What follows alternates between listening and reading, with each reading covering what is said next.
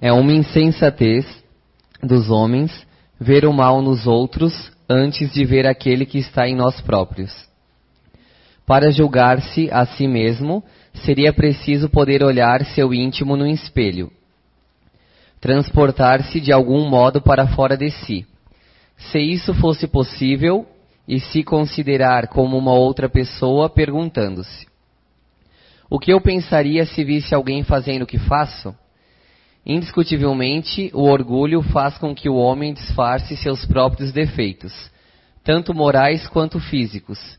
Essa insensatez é totalmente contrária à caridade, pois a verdadeira caridade é modesta, simples e indulgente.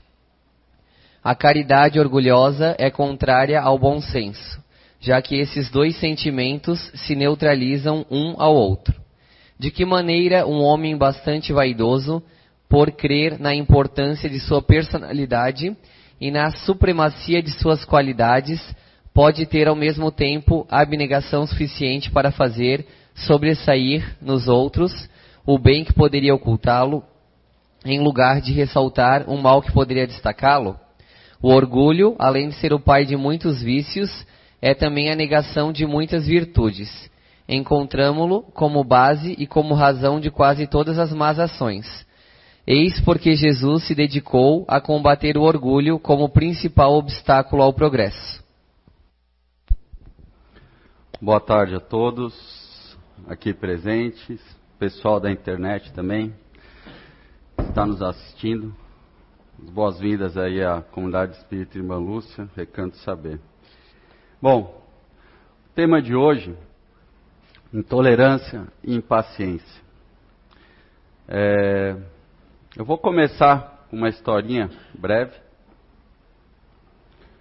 A cena se passa num cemitério, aonde um homem está depositando flores num túmulo de alguém que lhe era muito querido.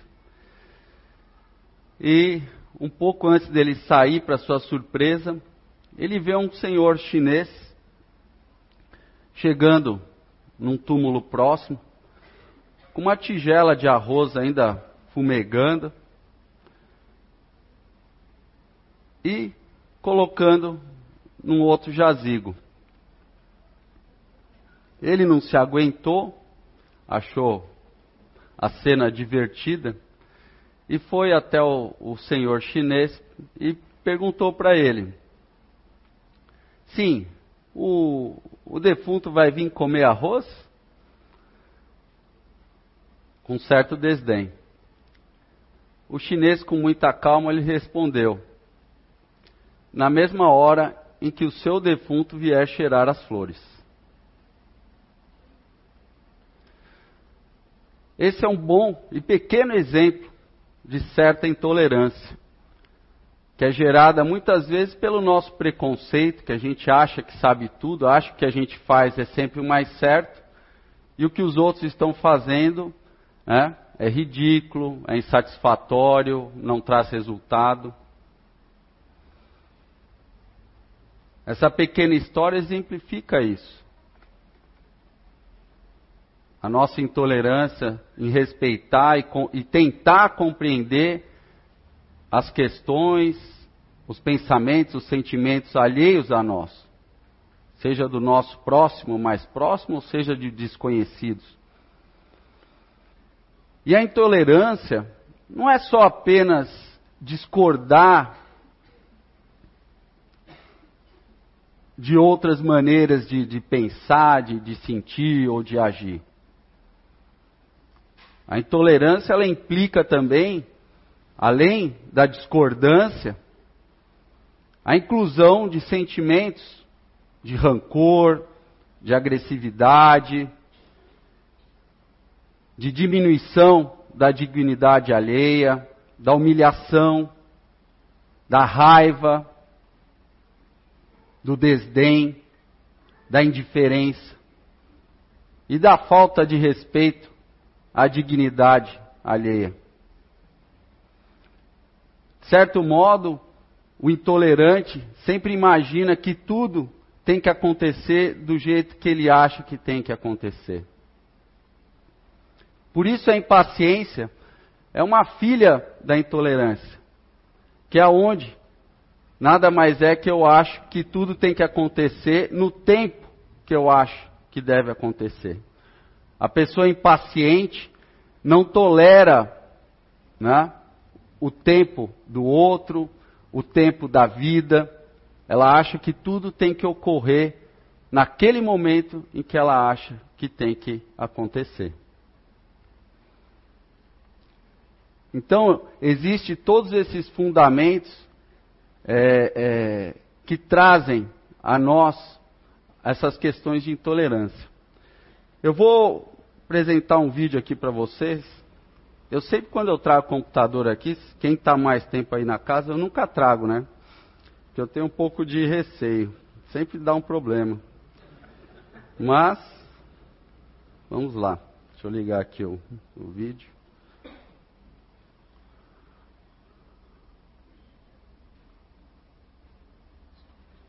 Hã?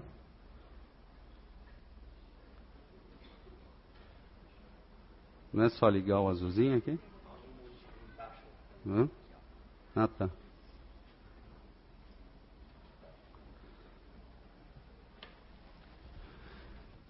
Esse é um vídeo.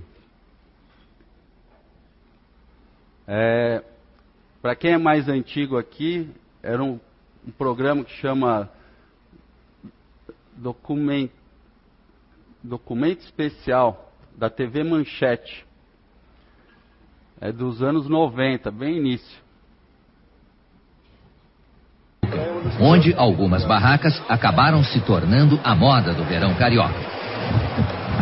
Eu venho à praia na Barra porque botaram uns ônibus horrorosos que saem as pessoas completamente horríveis de dentro dos ônibus e vão lá sujar a praia.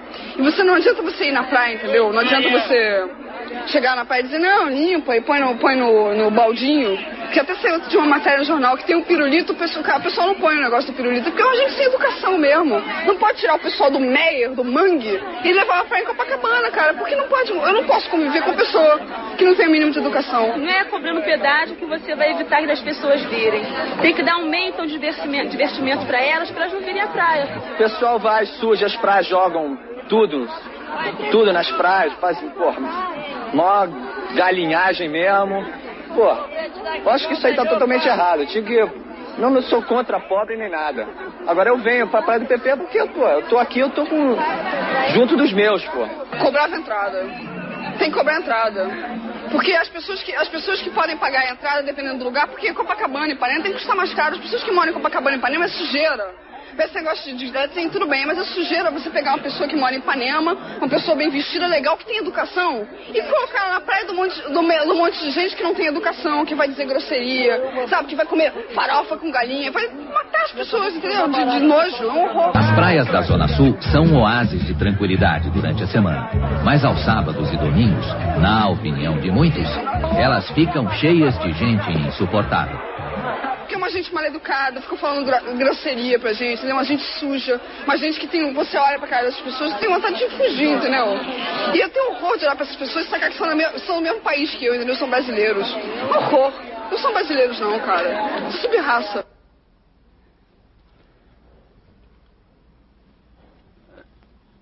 Bom, é... o que, que vocês acharam desse vídeo?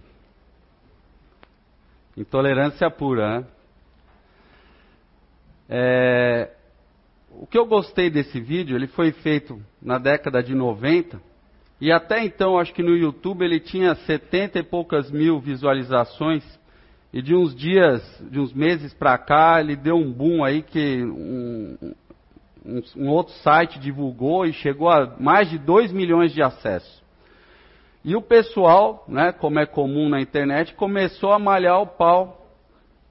Pode desligar para mim. Nessa menina. Que na época tinha 17 anos, 18 anos. E para surpresa geral, essa menina, hoje com quase 47 anos, quase 50, é, respondeu a todas as indignações e, e disse que na época, quando ela tinha 18 anos, ela era bem mimada. Culta, mas bem alienada. E que tudo que ela disse ali hoje, ela não assina embaixo. E eu vou ler aqui, para não perder é, é, a essência do que ela disse. Ela escreveu bem assim: O difícil é aceitar o ódio de quem teve tudo na vida e é privilegiado. Esses têm obrigação de serem mais compreensivos. Se fosse o inverso, poderiam estar fazendo coisas piores. Na época, pessoas próximas a mim elogiaram as minhas palavras, bateram nas minhas costas. Hoje, me parabenizam por ter mudado de opinião. E outras ficaram bravas pelo mesmo motivo. Fico feliz com a indignação. O que me perturba são os que me dão parabéns. Então, o que eu achei legal dessa pessoa, que ela não teve medo, ela teve coragem. Hoje em dia não é fácil, né? Ainda mais por questões aí da internet, tomam um volume às vezes e um foco para a vida da pessoa que ela pode nem imaginar. Mas ela teve fibra de assumir que foi ela que disse, mas ao mesmo tempo dizer que ela também não pensa mais assim. Mas o horror disso tudo, para surpresa nossa, é que muitas pessoas apoiaram o que ela disse há quase 30 anos atrás. Essa intolerância raivosa, sectária, de separação, É isso que mais impressiona. Porque a gente não pode querer se enganar, pessoal. Nós que estamos aqui, nós brasileiros, nós nos achamos intolerantes? O que, que vocês acham?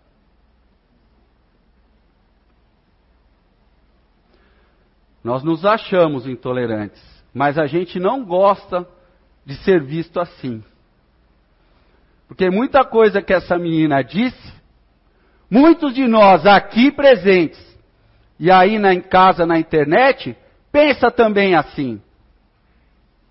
Quando está lá na praia, desdenhando, ai pobreza, ai como pobre me cai, mesmo não sendo rico, né? A gente já qualifica a pessoa assim só por olhar pela cor, pelo tipo, pela roupa. Deve ser pobre. Pobre é uma tristeza. Né? Nós brasileiros somos assim. A gente aqui na casa espírita, nesses ambientes sagrados, a gente condena isso aqui.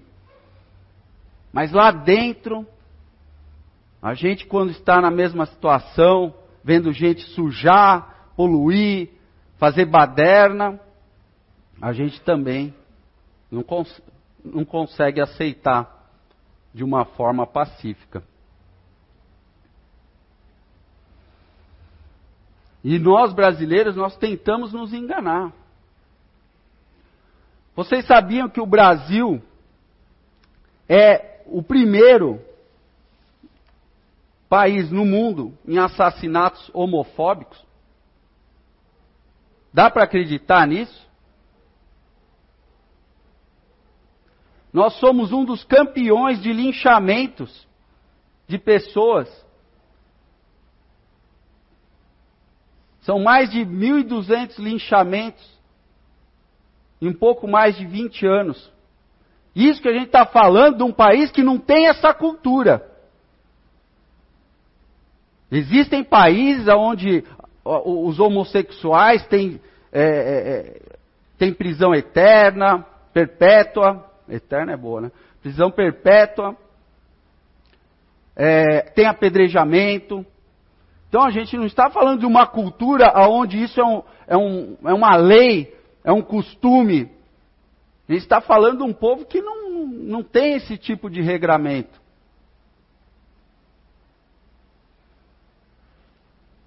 Então nós é, é, não somos um povo tolerante.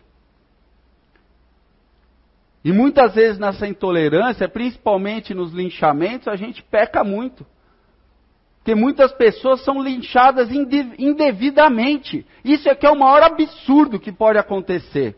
Vejam o que a intolerância pode gerar com o ser humano. Pode gerar uma injustiça, às vezes grave e fatal, para a vida daquela pessoa. Tem um caso em São Paulo de um professor de história da rede pública. Coitado, só podia ser professor, né? Estava passando na frente da padaria, o, o, o dono da padaria foi lá, foi lá aquele que, que assaltou a padaria. Mas malharam o pau no cara. Quase mataram o cara. Nem o bombeiro queria atender ele direito. Sabe o que o bombeiro chegou a fazer para ele? Olha que absurdo. Se a gente vê isso num filme, a gente vai achar que é uma piada de humor negro, né? Pediu para falar sobre a Revolução Francesa. Já que o senhor é um professor de história e não é bandido, então o senhor deve saber sobre o cara quebrado, cheio de hematoma, foi obrigado a listar as causas e consequências da Revolução Francesa. E aí levaram ele para o hospital, atenderam. E ainda assim o dono da padaria não retirou a queixa. Tem casos ainda mais estranhos, onde as pessoas, não encontrando o, o, o algoz lá, o bandido, entre aspas ali, pegaram o irmão da pessoa. Ah, não tem o outro, vai tu mesmo. Quebraram perna, braço, costela. Esse é o país do carnaval. A gente aqui não leva muito as coisas a sério. A gente acha que tudo uma hora vai se resolver. A gente tolera a corrupção, tolera é, os desvios, mas a gente não faz nada. A gente quer os nossos direitos, reclama por eles, quer gasolina baixa, quer energia mais em conta, quer as punições, quer a cadeia para o pessoal. Mas muitos de nós achamos que a luta por direitos é simplesmente manter uns privilégios. E o privilégio para nós, como povo brasileiro, às vezes é manter o privilégio da gente não ter que lutar por nada. A gente pode ver, com o advento aí do WhatsApp, a gente fica propondo as nossas intolerâncias, fazendo videozinhos, chacotas, montagens, repassando essa informação para só receber um ha ha ha ha ha, um ou uma carinha assim saindo lagriminha, né? Chorei de rir e fazer os comentários revoltados que a gente faz. Ah, é muito burra, é muito estúpida para estar tá no cargo que está. O WhatsApp conseguiu condensar a essência de nós brasileiros. Da intolerância que a gente tem e da nossa falta de vontade de lutar realmente pelas coisas devidas. O WhatsApp ajudou a gente a externar as nossas frustrações da gente realmente não fazer nada produtivo.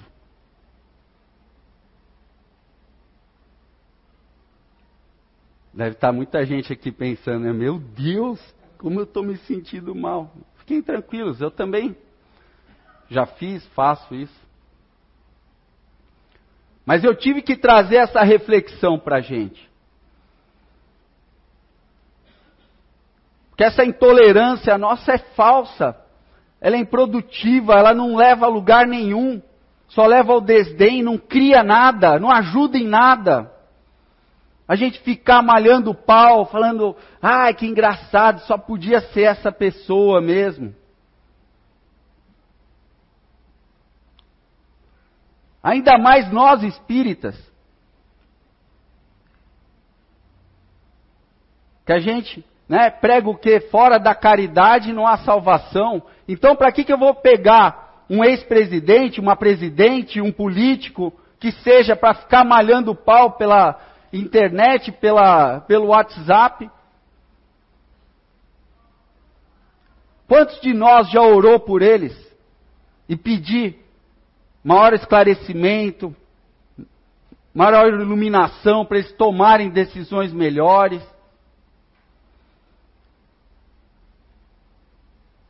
Para escapar da corrupção? Não, a gente preferiu arrumar um subterfúgio para externar a nossa intolerância diante das nossas frustrações de não poder fazer nada para melhorar. Ah, mas eu também não sei o que fazer.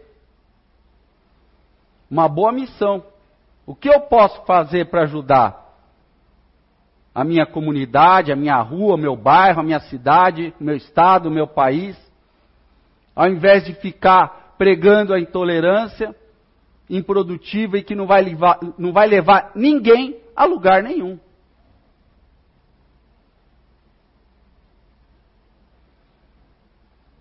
É um bom momento para a gente começar a refletir. Não estou julgando e nem querendo fazer apologia a isso, gente. Mas a gente tem que refletir. Não basta, às vezes, a gente ficar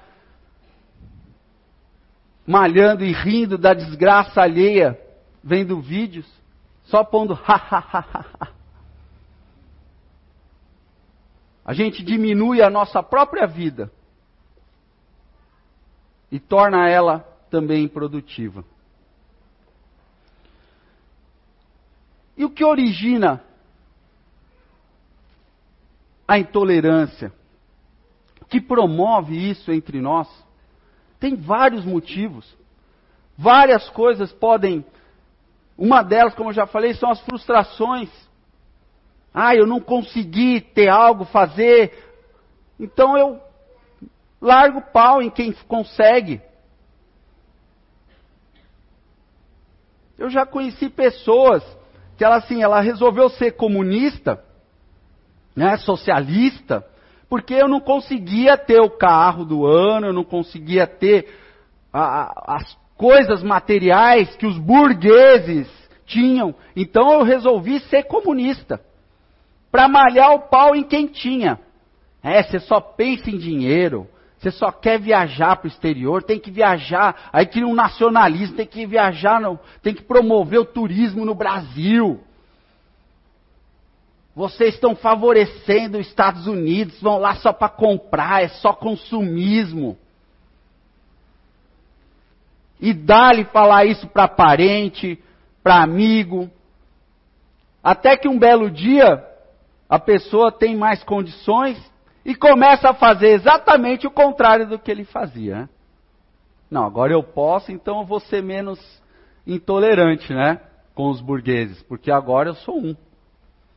Porque agora eu posso ir para Veneza, eu posso ir para Roma, eu tenho um carro do ano, então, para que ser comunista? Para que eu ficar repudiando o consumismo? Então, muito, muitas vezes por trás da intolerância há a frustração, há a ignorância, a falta de conhecimento. Às vezes, principalmente nessas questões religiosas, as pessoas desconhecem, acham que no candomblé só tem coisa do mal, que é só macumba, que é só trabalho. Acha que aqui no centro espírita o pessoal também está batendo um tambor, fumando um charuto, fazendo mesa branca.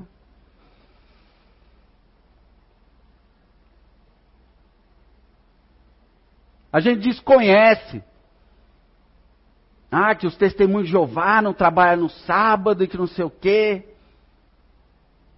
E aí isso às vezes se alia a outras questões, que são os preconceitos, são aquelas coisas, as, as crenças que os nossos pais, às vezes, é, os nossos amigos, as nossas vivências, ou o que a gente aprendeu, ou principalmente ouviu falar, e cai nessa esparrela, nessa cilada, que é o preconceito. E aí eu me torno intolerante. Muitas vezes trazendo o racismo, trazendo a homofobia, o preconceito com algumas enfermidades.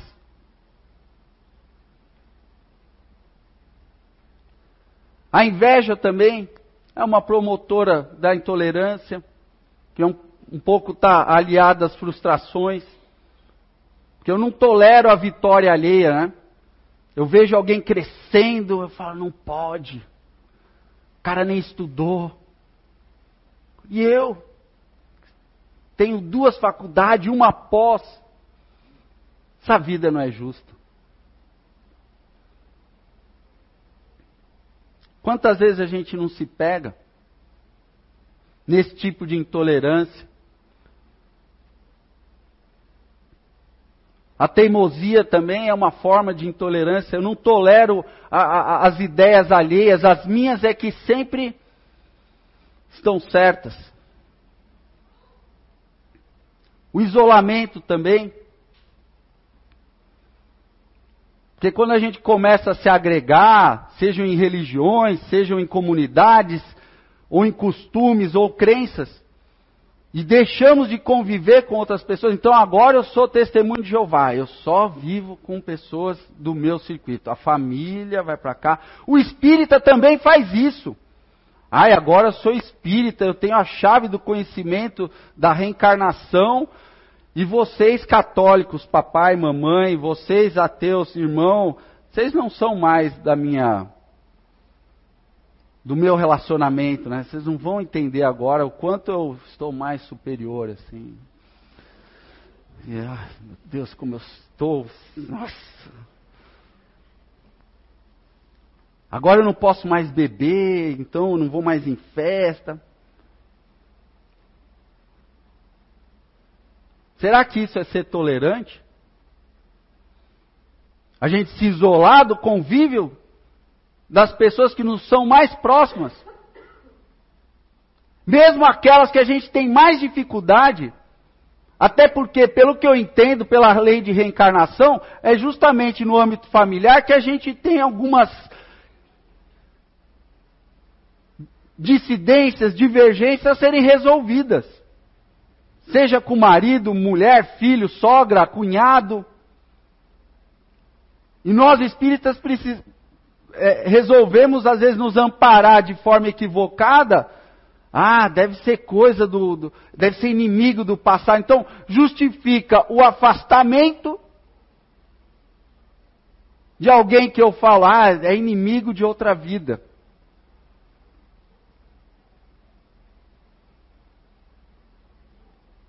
Só que desse modo a gente também está sendo intolerante com uma lei natural que Papai do Céu promoveu para a gente voltar e se entender, se reconciliar com o, o nosso adversário. Então não é se afastando dos familiares que a gente tem dificuldade de relacionamento, é que vai fazer com que a nossa consciência fique mais tranquila. Pode fazer por um tempo, mas depois lá adiante, seja nessa ou em outra vida, a gente vai ver, poxa, Perdi tempo, podia ter já me resolvido com essa pessoa. Ah, então volta para se encontrar, para tentar de novo.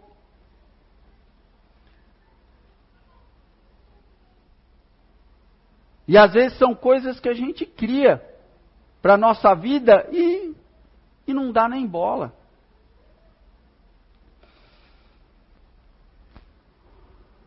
Uma outra forma que promove a intolerância também são as questões, às vezes até ligadas, de se vingar, né? A vingança e a própria insegurança.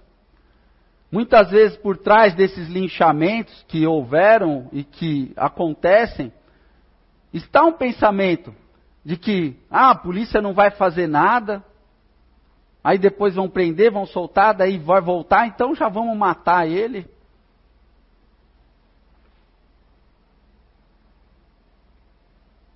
Mas será que essa é realmente a melhor alternativa? A intolerância é chegar a esse ponto da gente quebrar, matar uma pessoa? Eu acho que nada justifica isso, penso eu. Esse tipo de agressão.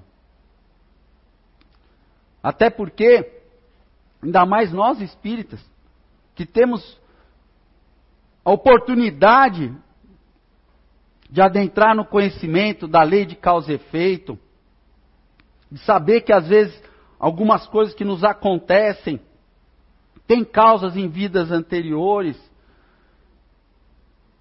E ainda mais sabedores que a vida continua, que a gente vai voltar. Nós teríamos que ter maior compreensão em relação a essas coisas.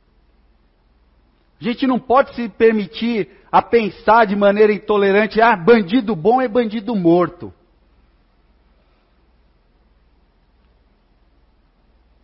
Ah, Roberto, é porque não aconteceu com a tua família. Realmente, não aconteceu. Também, se acontecer, também não sei como eu vou reagir.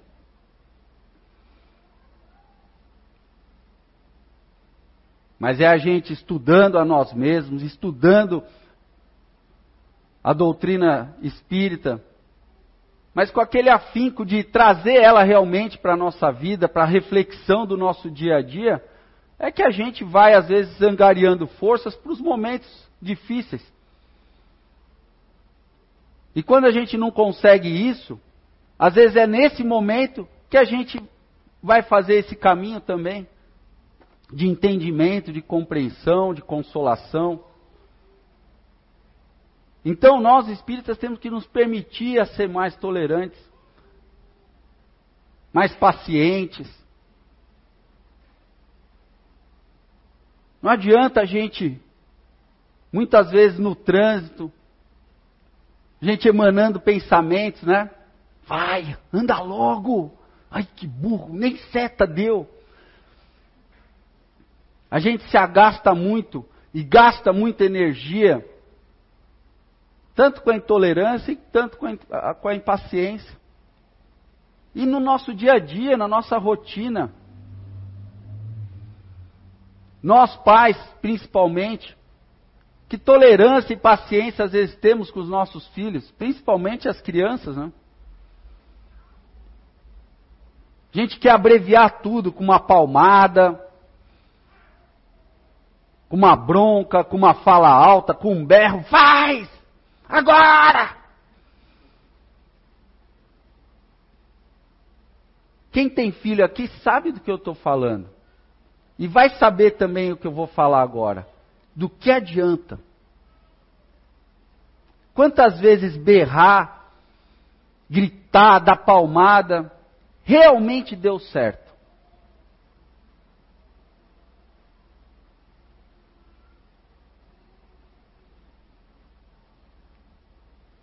A gente tem que avaliar, às vezes, as nossas posturas com o que a gente está estudando. Isso se chama congruência. A gente está alinhado com o que a gente está aprendendo, está estudando e o que eu estou pensando e fazendo.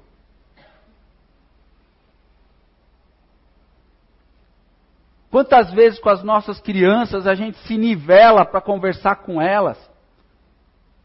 De agachar, de olhar no olho, tentar fazê-las compreender o porquê eu estou falando que não é para fazer, mas a gente, no nosso imediatismo, na nossa pressa, na nossa impaciência, na nossa intolerância, a gente fala, faz! Por quê? Por que não? Porque é assim que eu quero. Ah, Roberto, mas eu sou pai, pai tem que ser firme. Tem, realmente tem que ser firme. Mas tem uma diferença bem grande entre ser firme e ser intolerante. Porque lembrem, lá no começo, eu falei, intolerância não é só discordar da maneira de pensar, sentir e agir alheia a nós. É também imprimir esses sentimentos negativos, né? De raiva, de, de, de rancor, de, de, de ansiedade, enfim, de desprezo e outros sentimentos aí. Precisamos refletir muitas vezes como a gente trata as pessoas mais idosas, o quanto a gente é intolerante com essas pessoas.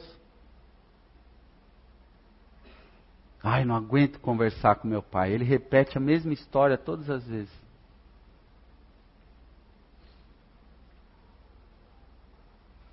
Não é fácil.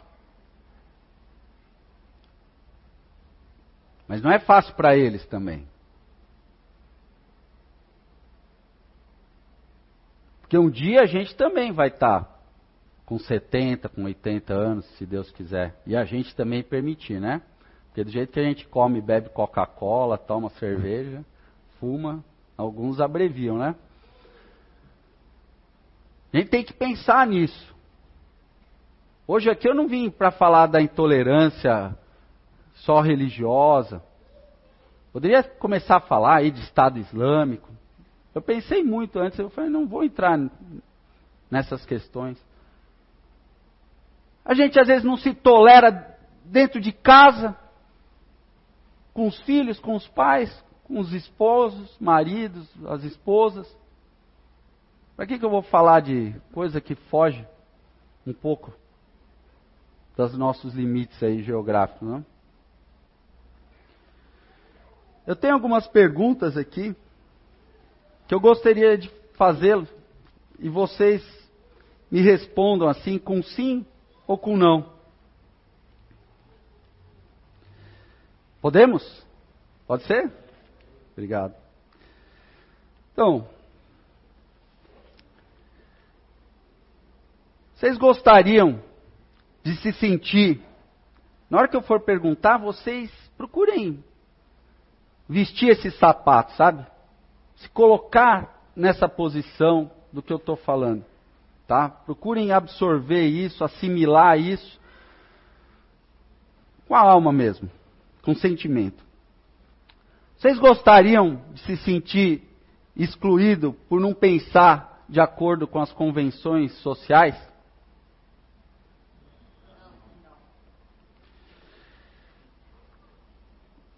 Vocês gostariam de alguém que ficasse definindo para vocês o que é certo e o que é errado fazer? Vocês gostariam de ser compreendido quando estão em conflito ou de alguma forma cometeram algum erro? Vocês gostariam de saber que podem contar com alguém que pode lhes ajudar? Vocês gostariam de alguém sorrindo com desdém quando você está contando um problema? E de ser respeitado, mesmo que pense diferente dos outros? De ser diminuído por ter uma crença religiosa?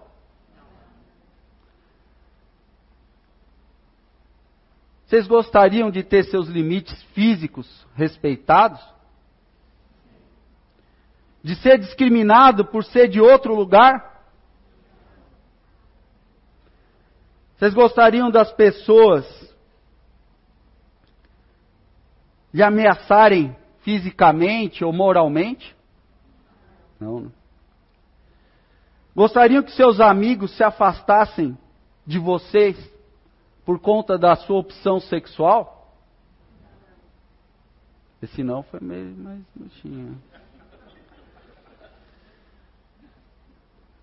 Vocês gostariam que as pessoas brigassem com vocês por não atender suas expectativas? Esse também foi mais baixinho. Né? Então, gente, essas perguntas fazem a gente refletir e mostram que a maior parte de nós não gosta de pessoas intolerantes. E por que a gente às vezes é?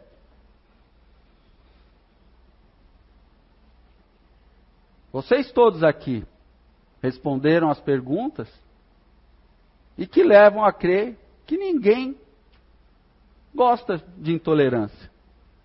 Mas creio que alguns de nós aqui, de certo modo, não toleram alguma coisa. Sim ou não? Ah. Eu vou dar um exemplo meu. Eu estava quase desistindo dessa palestra, tá? Porque eu gosto de dar palestra e pensar, pô, como é que eu sou em relação a isso? O que, que eu faço, o que, que eu não faço? E eu sou um cara intolerante. Numa série de coisas. Se vocês vissem eu jogando vôlei, vocês iam ver um Roberto que vocês falam, meu Deus, quem é esse cara?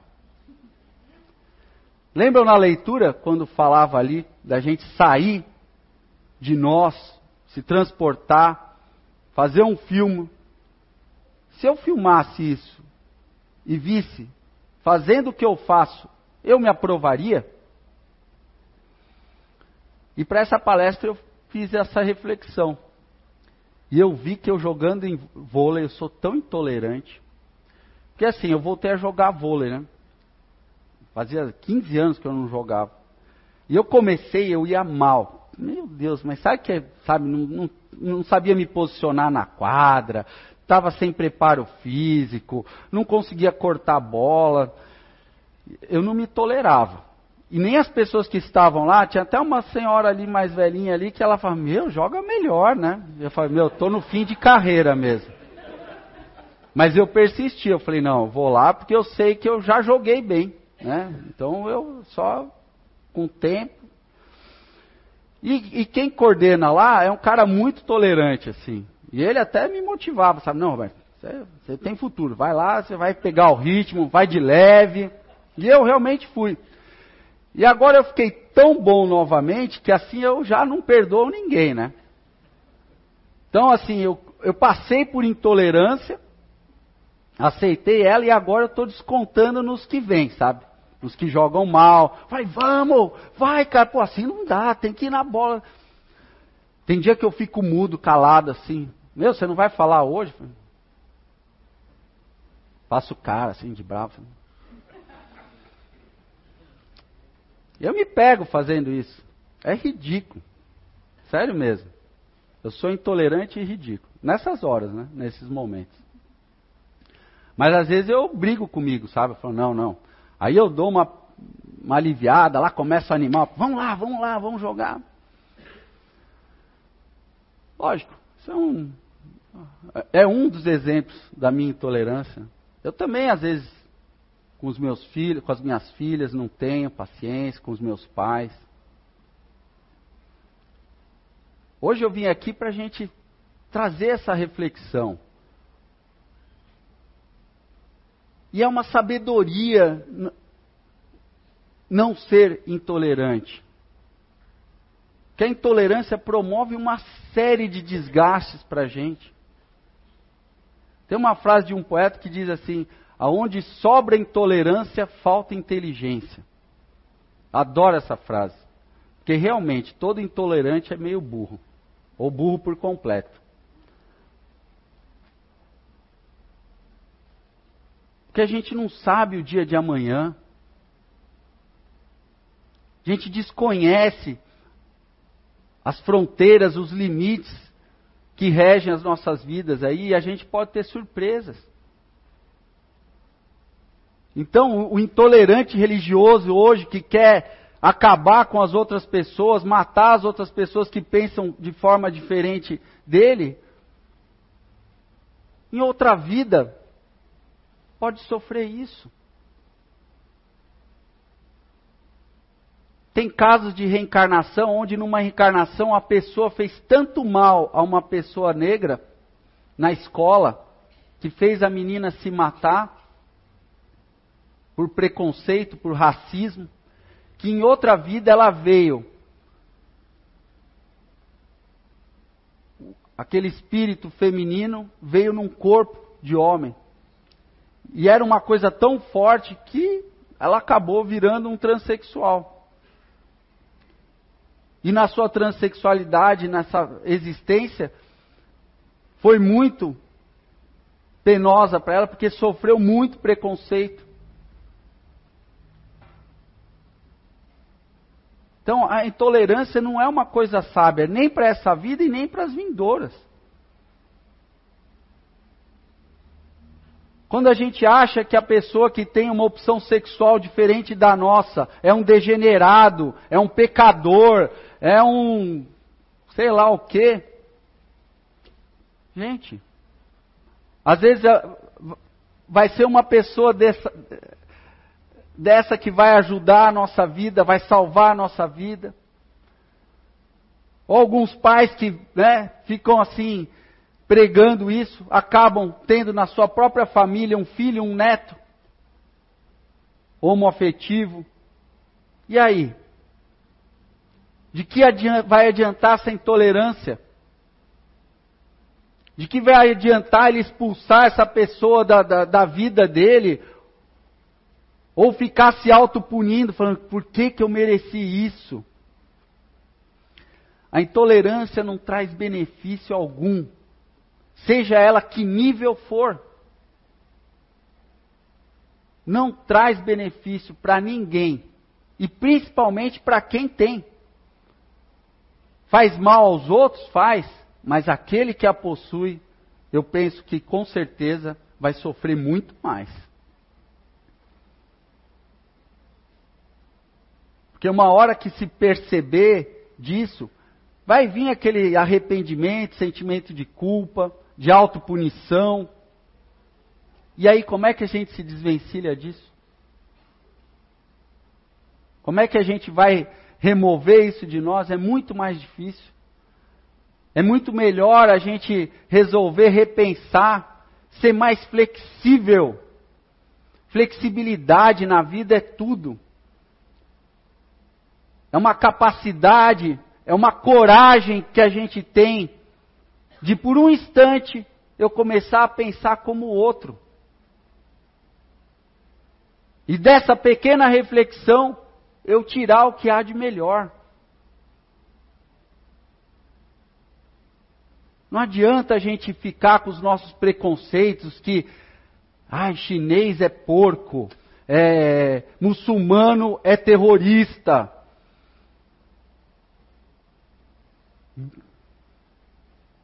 Homossexual é pervertido. Drogado é baderneiro. Esse tipo de pensamento não traz nenhuma tolerância não traz paz para a vida de ninguém. Porque o intolerante também vive se, querendo se proteger das situações, das pessoas. E por isso que às vezes se isola. E ainda põe a culpa no mundo e nas pessoas. E ainda às vezes em Deus, né?